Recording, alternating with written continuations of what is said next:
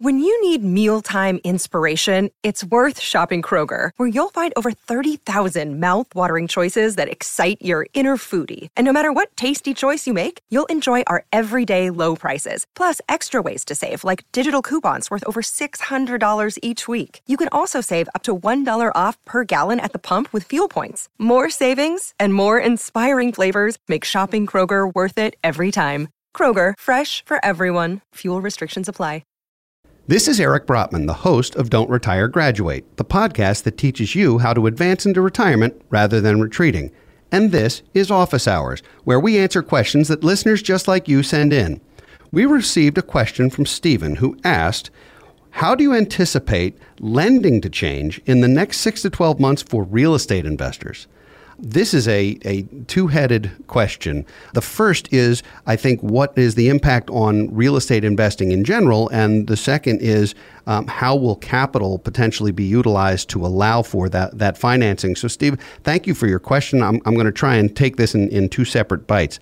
The first is that real estate as an investment is has always been a, a, very popular choice, partly because uh, the the idea that they're not making any more land and that it's a, a an income uh, stream generator and a passive income stream generator, and so people love real estate. And there's there's two different approaches, I think, to the, the real estate investment world. One is in residential real estate, and one is in commercial real estate. On the residential side, I think this is going to be a, a, unique set of challenges coming out of the COVID scenario and the unemployment scenario that we have now. And, and we're already in recession. So I, I think what we're going to see here is we're going to see a lot of rent payments be late or be skipped, which is going to put pressure on property owners to make the mortgage payments on those properties. And so this will this will snowball a little bit, and I think lenders are going to get a little bit more wary of uh, lending for uh, investment purposes. And, and, it wouldn't surprise me at all to see larger down payments or capital requirements in order to buy residential real estate properties as investments in the future simply because the, the lenders, the banks, want to make sure that the uh, the borrower has the wherewithal to make the mortgage payments even if there's no tenant or if the tenant has stopped making rent payments. And that is a very difficult set of, of challenges if you are in the residential real estate investment space, I think it's real important, more important than ever, to diversify your holdings. I, I, think it's really dangerous to own one rental property or two rental properties because not only are you under diversified, if you have one tenant who stops paying rent or you have one vacancy, it impacts your portfolio wildly. If you want to be an investor in residential real estate, my opinion is you should do a lot of it. You should own 10 properties, not two. And I know you have to crawl before you sprint, and I realize that. But even if it means having uh, collaborative partners um, or other types of, uh, uh, of relationships, you need to be diverse in any investment. Real estate's no no exception, and having the ability, the the capacity to borrow, I think is going to get harder here down the road, despite the fact that money is cheap at the moment.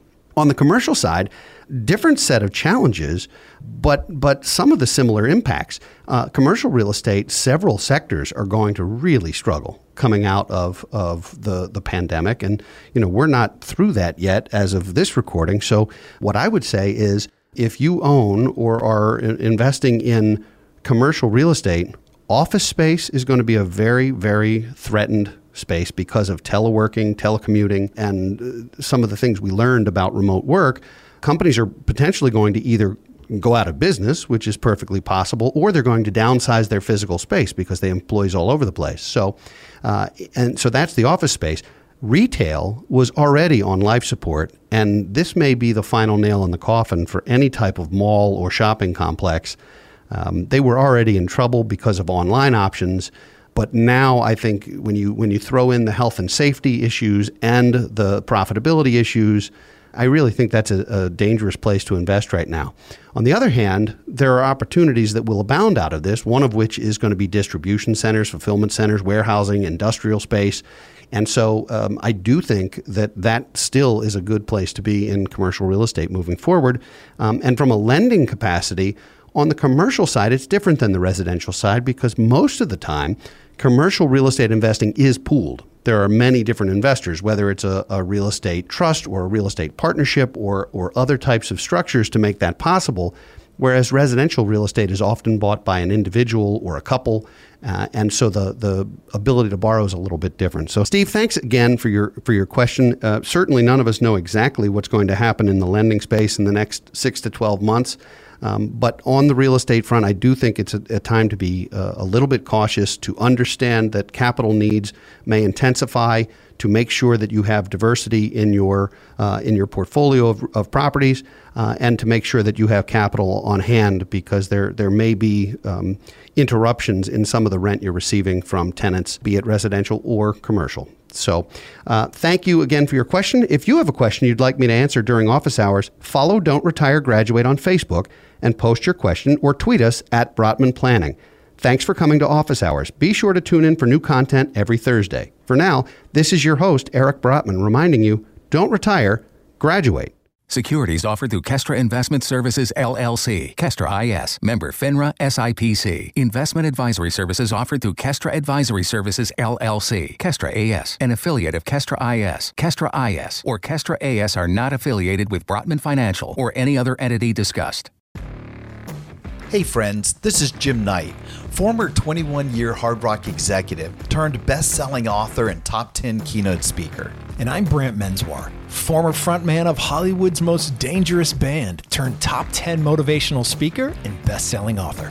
We host the how to podcast Thoughts That Rock, where we talk to rock stars, athletes, CEOs, astronauts, and even next door neighbors who share their expertise and opinions.